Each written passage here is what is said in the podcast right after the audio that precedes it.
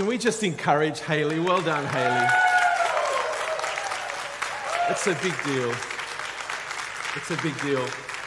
And uh, we're spoiled at Worldview College because um, Haley's one of our students, and it's been really good to get to know Haley.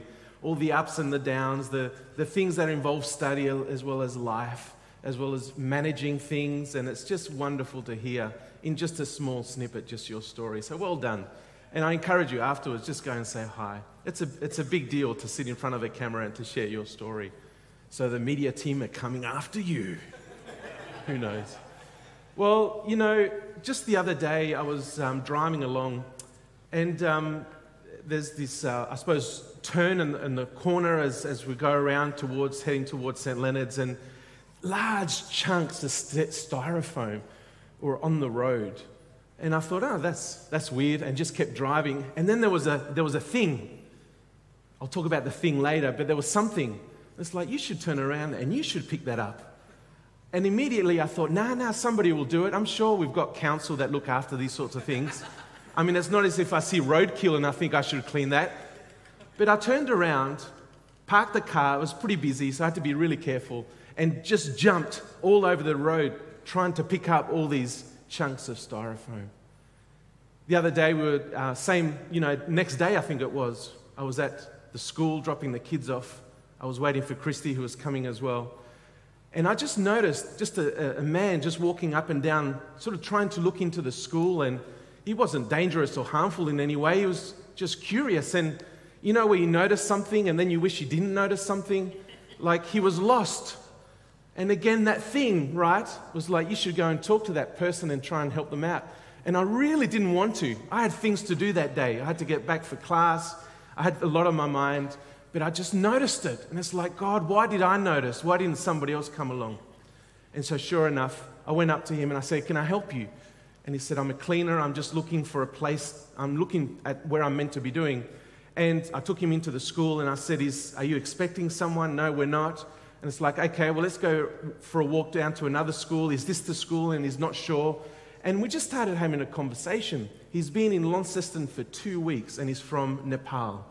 And we just had a conversation about his journey. I said, Your, your English is really good. You know, where you're working. I had to go, so Christy took over. We had to ring someone, had to try and find out where he was meant to be to do his, to do his work. And we've been singing this song just um, a moment ago. I sought the Lord, He heard me, and He answered me. So here I am thinking about this idea of the Holy Spirit and this theme of being sent. And I'm thinking about all the different ways in which we can explore this biblically, theologically. You can even look up the word pneumatology, which is the study of the Holy Spirit, and that's kind of where I, where I go.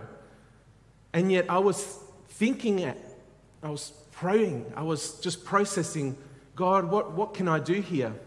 And there was a third instance. Just yesterday, I'm just in town for an appointment. I make my way to the car, and there's an older lady just leaning against her car, and it turns out it was her daughter. They were trying to collapse her walker.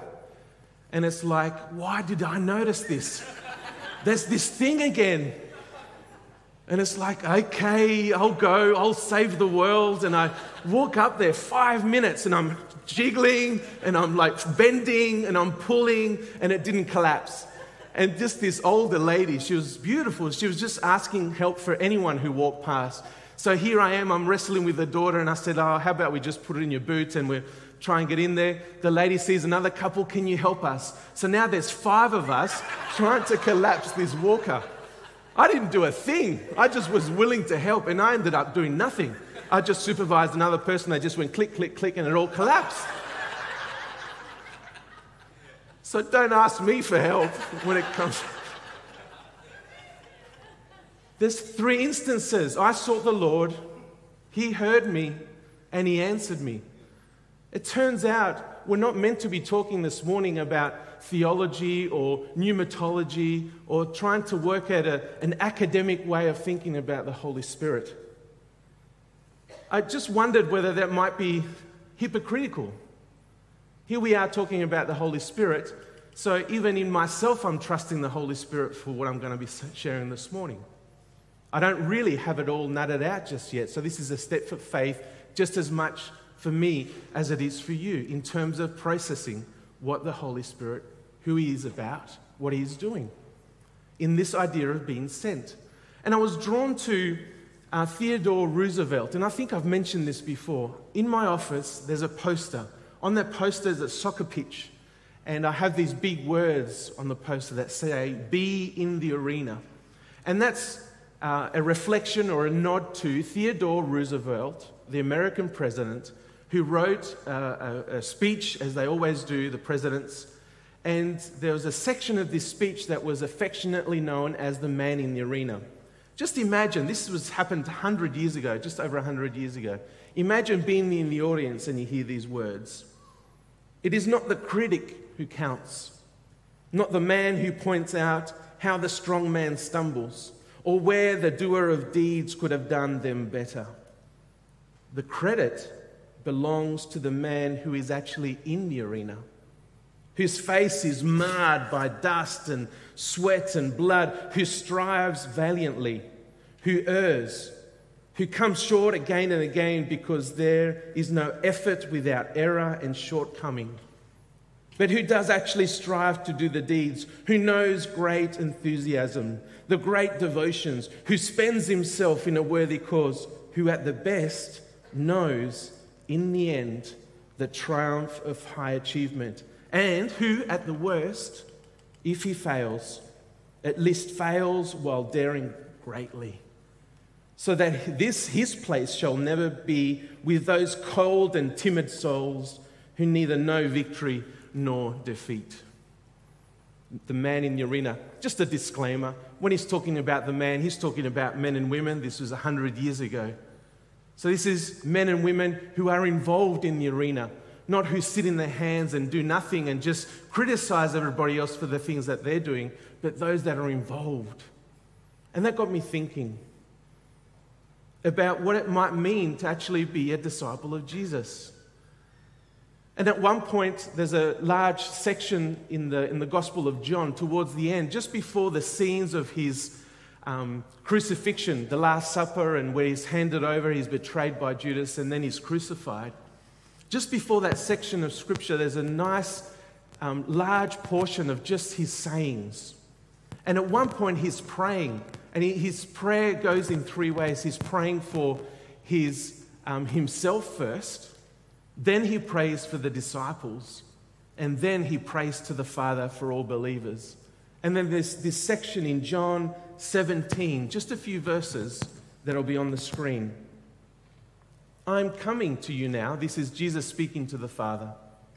But I say these things while I am still in the world, so that they may have the full measure of my joy within them.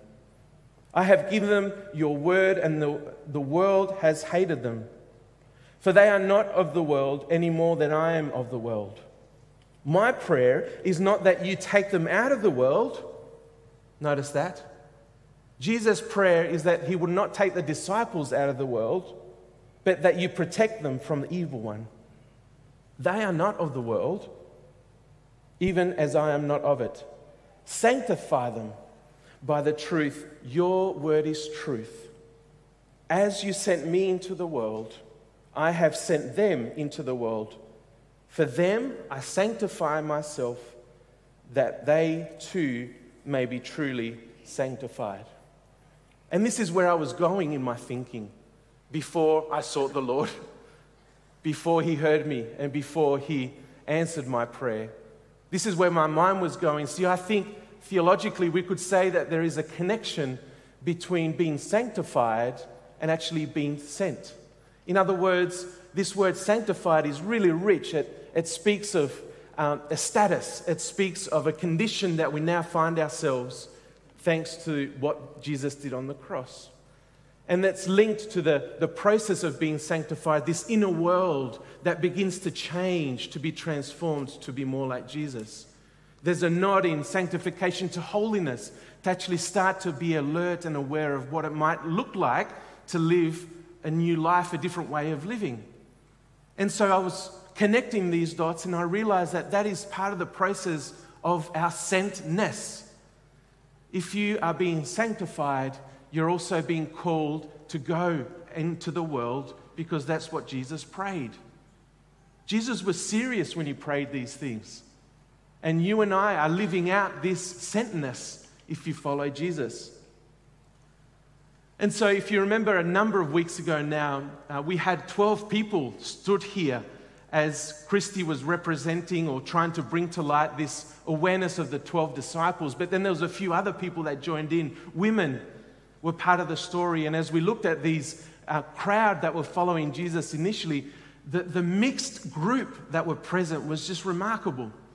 You had straight down the line shooters, you had angry people, you had Judas who betrayed, you had rich, you had those that had very little. They formed a mixed group of followers. And you fast forward to the end where he's sending out more people in pairs. There's a scene where he sends out 72 into the villages and suburbs to tell of the good news of Jesus.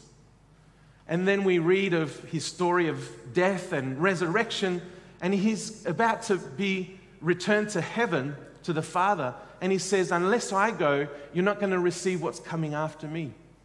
And we read these words in Acts chapter 1, verse 8, which we've referred to already in the series that we've been a part of. But you, this is Jesus speaking, you will receive, what does he say? Power when the Holy Spirit comes on you.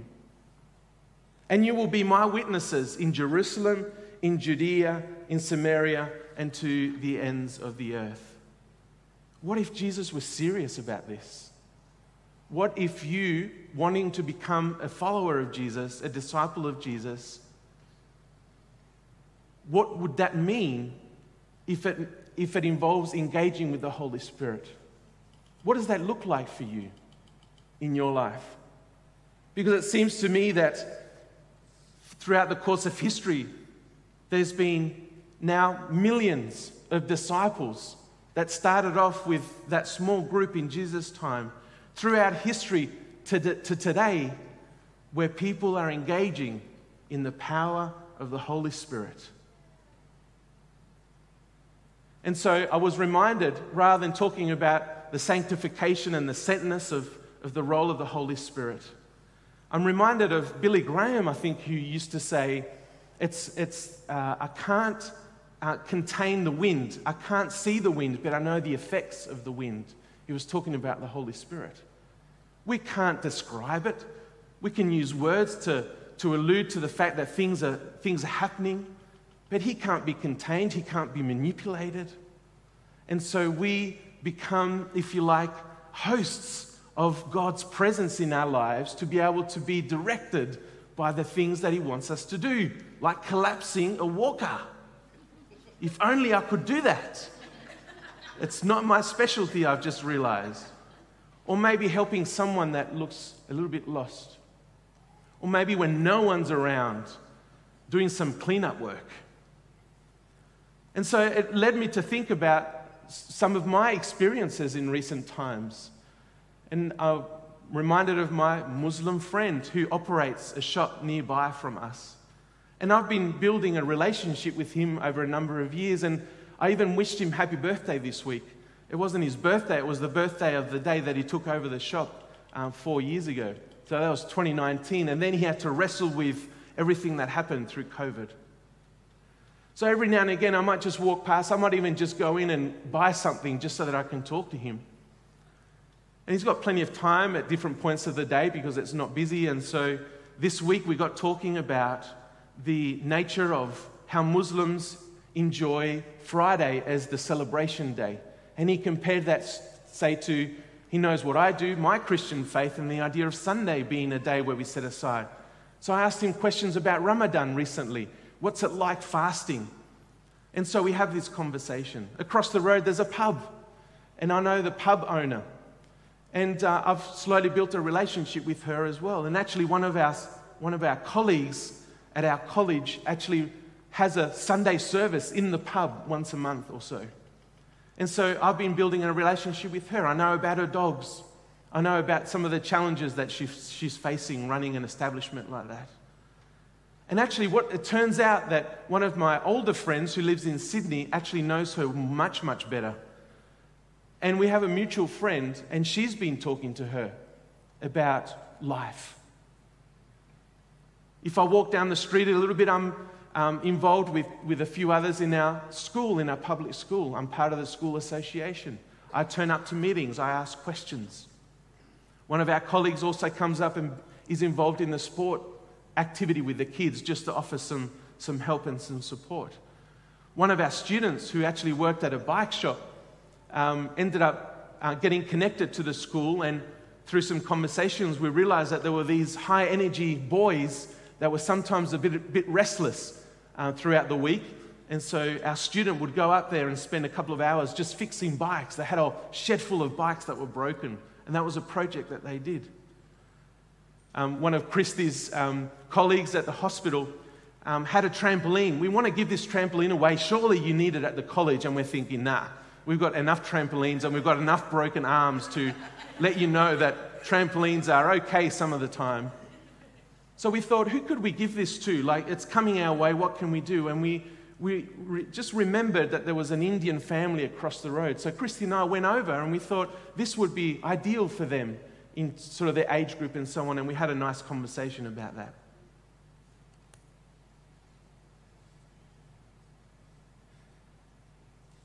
There's uh, unfortunately the story of, uh, of, a, of a man who lives nearby who doesn't have a place to live. And so some of our um, friends as well, they're retired and they've got a bit more time. They've been able to develop a friendship with him. And I think once a week, he comes over for a, a bowl of soup and just a shower and run his clothes through the, through the washing machine. This is what paying attention looks like. This is what the thing that is happening inside looks like when the world needs attention. And so, the question that I want to address here is what is the Spirit doing here? What is He up to? If I am called, if I'm drawn to a situation where I'm trying to help a, a, a lady with her walker, what, what does that mean? What is the Spirit doing here? And I think it just means simply practice. Not every conversation is going to necessarily lead to, to Jesus or, or um, a coffee out or, or a conversation like that. But maybe there's some stepping stones that are involved with this. Maybe I'm just part of a bigger picture. And so when we read in Matthew 28, uh, verses 19 and 20, think of these words. If Jesus was serious, what does life look like then to be a follower of Jesus?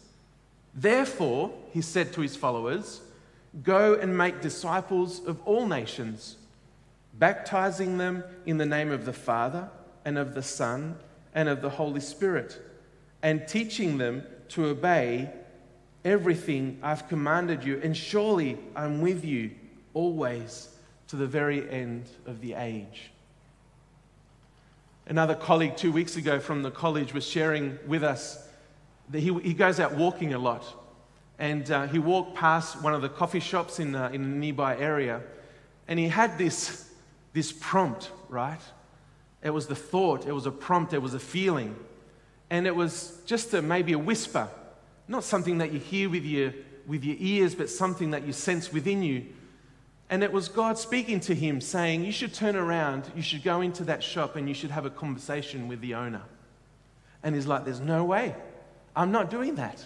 I'm not from around here. I'm not even Australian. There's no way I'm going into a coffee shop and doing that. But just God had his heart. And he turned around, went in, and had a, a, a, really great conversation with this shop owner. And he reminded the shop owner that Jesus loved him. And that's all he needed to do. And he went on walking again. I don't know if you've been paying attention to, to the news recently, but um, Apple, the company, have just released uh, a range of features, updates, and so on and also what they call the Apple Vision Pro. This is an image of what the Apple Vision Pro looks like. We'll put the photo on the screen. And it is a set of, if you, uh, can I call them goggles? Is that, is that rude? Like she's going snorkeling. Like she's, she's not watching movies, she's going snorkeling in that. Uh, and I just watched some of, the, some of the presentation that Apple did. And this is what they call the Vision Pro. And the, the amount of technology in one of these things is just remarkable. And don't dismiss it too quickly because Large companies have shaped the way that we engage with technology for a long time now. And just with slight movements of your hands, you don't have to hold anything. You can make things appear and disappear. So it's not only virtual reality, which has been around for quite some time, we're talking here about enhanced reality. So the reason you can see her eyes in that photo is because she can see the world around her, the environment, as well as some things that are in front of her, um, you know, apps of various kinds and so on. And for a very neat three and a half thousand dollars, you too can grab one. I've got one here. No, I don't. They're not for sale yet, they come out next year. Now, you might be a technology fan, you may hate these sorts of things. But the fact is, this is, this is what we're longing for.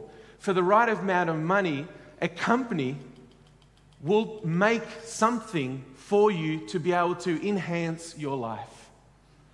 Well, let me tell you, following Jesus for free, you can get the Holy Spirit that will do something in you and will actually allow you to see things that you cannot see. And I'm talking about a sense. I talked about being a thing before, a sense. It might be a nudge, it might be a prompt, it might be an impression. This is what we mean when we talk about power. And unfortunately, our English word doesn't really do us any favors here when we're talking about the, the Greek word that is used here. But when the New Testament, when Paul and others are using the word power, when Jesus is talking about power, he's not talking about like you know, put Jesus on as a jetpack and sort of you can do anything you want to do. He's actually saying there is inherently something that you can do that nobody else can do because you've got the Holy Spirit. And that's actually going to point towards me, Jesus is saying. So, whether it's something that you see, a situation, you'll have a conversation and there'll be something in you that's saying something's not quite right here. Can I pray for you? Or it might be a conversation where you encourage someone because you had this sense to encourage. Or it might be this fact that you want to invite someone over for, for a meal, have hospitality, or go out for coffee. Or it might be just to gather around some people and, I don't know, just discuss the scriptures and spend time reflecting. Just this week, um, we heard of another graduate of ours who's still living with us on site, and he's been journeying with a friend via Zoom, reading scriptures for the last six months. And just yes, uh, Friday, we just heard that this friend um, has accepted that, that Jesus is Lord in his life. And that, that happened over Zoom. Now, that's not really possible in the physical space to be able to have that connection. Maybe with Apple Vision Pro, we'll be able to talk to people, you know, across distances like we're doing now in front of screens, but it's the Spirit that does this. Yeah? So, are you up for it? Is Jesus, if Jesus is serious, do you want that power? Do you want to be able to activate that sense of that God's presence in your life so that you can help others see what the good news is about? What does that power look like for you? We went from 12 to 3,000. Jesus made a statement saying, Go into the world and make disciples. And immediately after, the Spirit came at Pentecost and there was a range of new Christians. They didn't all follow the Spirit in the same way because Jesus uses you as you are. He uses your experiences, the gifts that you have, what you're good at, your environment that you're in. That's how He reaches others. It's through you. Are you up for it? I mentioned that it's free, which it is. But at the same time, it's going to cost you. And I think we've seen the example of Mia being baptized. There's a cost. And Jesus was very, very serious also about the cost. He was very open about the cost. Following Jesus will cost you.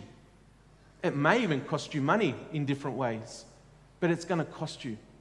And ultimately, he set the example because following Jesus will cost your life. In other words, there might be moments where the Spirit actually says in you, I want you to pay for the groceries of that person next to you. That's going to cost you. Or he might say, I want you to resign from your work and I want you to focus in this area over here. That's going to cost you.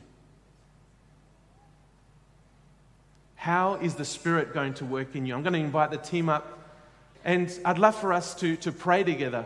And perhaps there's a, there's a range of prayer here that we can touch on different topics. If you're someone that has been following Jesus for a long time, maybe it's time to just have a refresher, just a, if you like, theological language, an outpouring of the Spirit, just a, a filling up of that tank, just to be able to be alert, to be aware, to see the things that, that others can't see. Or maybe you're a new Christian and this is fairly new to you as well. We can pray for the Spirit to touch you in a very special way, to reveal what it is that you're good at in that spiritual space. Or maybe you're exploring. You're welcome here, you're welcome online. Maybe this prayer is for you as well. Maybe we could pray that the Holy Spirit comes and sets Himself in you in a very powerful way that you too would be inspired to tell others about the good news. Why don't you stand with me as we do so?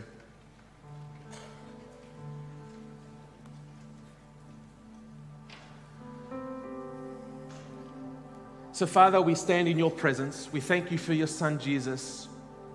The good news of the gospel that means that we can have lives that are redeemed, that are sanctified, that are set apart, not only for our benefit, Lord, but actually there's a story here in which you're using people, ordinary people, in this room, uh, in this city, throughout this nation, all throughout the world, all throughout history. You've used a range of people that are sensitive to your spirit to be able to respond to the, the, the needs of the world, the brokenness that is around us, the needs of those that have never heard the name Jesus spoken Lord, I pray for a sense of your Holy Spirit now to rest upon those that have never experienced this before. Lord, I pray for that power that we've mentioned, not to be, not to be like Jedi's that just conquer everything with, with, with ease, but actually just this sense of quietness, this spirit that is gentle, this spirit that is kind, that is subtle, that is quietly going about the business of telling people about you. Lord, if, if there are people in this room or online that want to experience that, don't hold back, Lord, I pray. May that Holy Spirit come upon them, I pray. And Lord, for those of us that know you, whether for a short while or maybe for a long time, Lord, I pray for a, resh, a fresh pouring out of your Spirit. Sharpen us, Lord, we pray.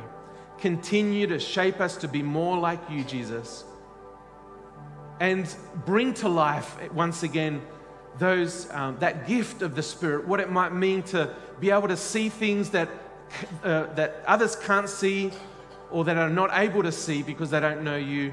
Lord i pray for encouragement. I pray for the right word. I pray for hospitality. I pray for acts of kindness. I pray for the proclamation of, of the word of the gospel. All those things to be evident not only in our community here at door of hope but throughout our city. May Launceston be known as a city where the Spirit moves. We don't need technology, we need you, Jesus. We need you to enhance our lives so that you can use us, so that we can offer ourselves as a sacrifice. That sounds strange, Lord, but we want to be your servants. We want to be your disciples because we take your word seriously. And as we continue to worship, Lord, I pray that you would continue to talk to us right now as we respond to you. In Jesus' name, amen.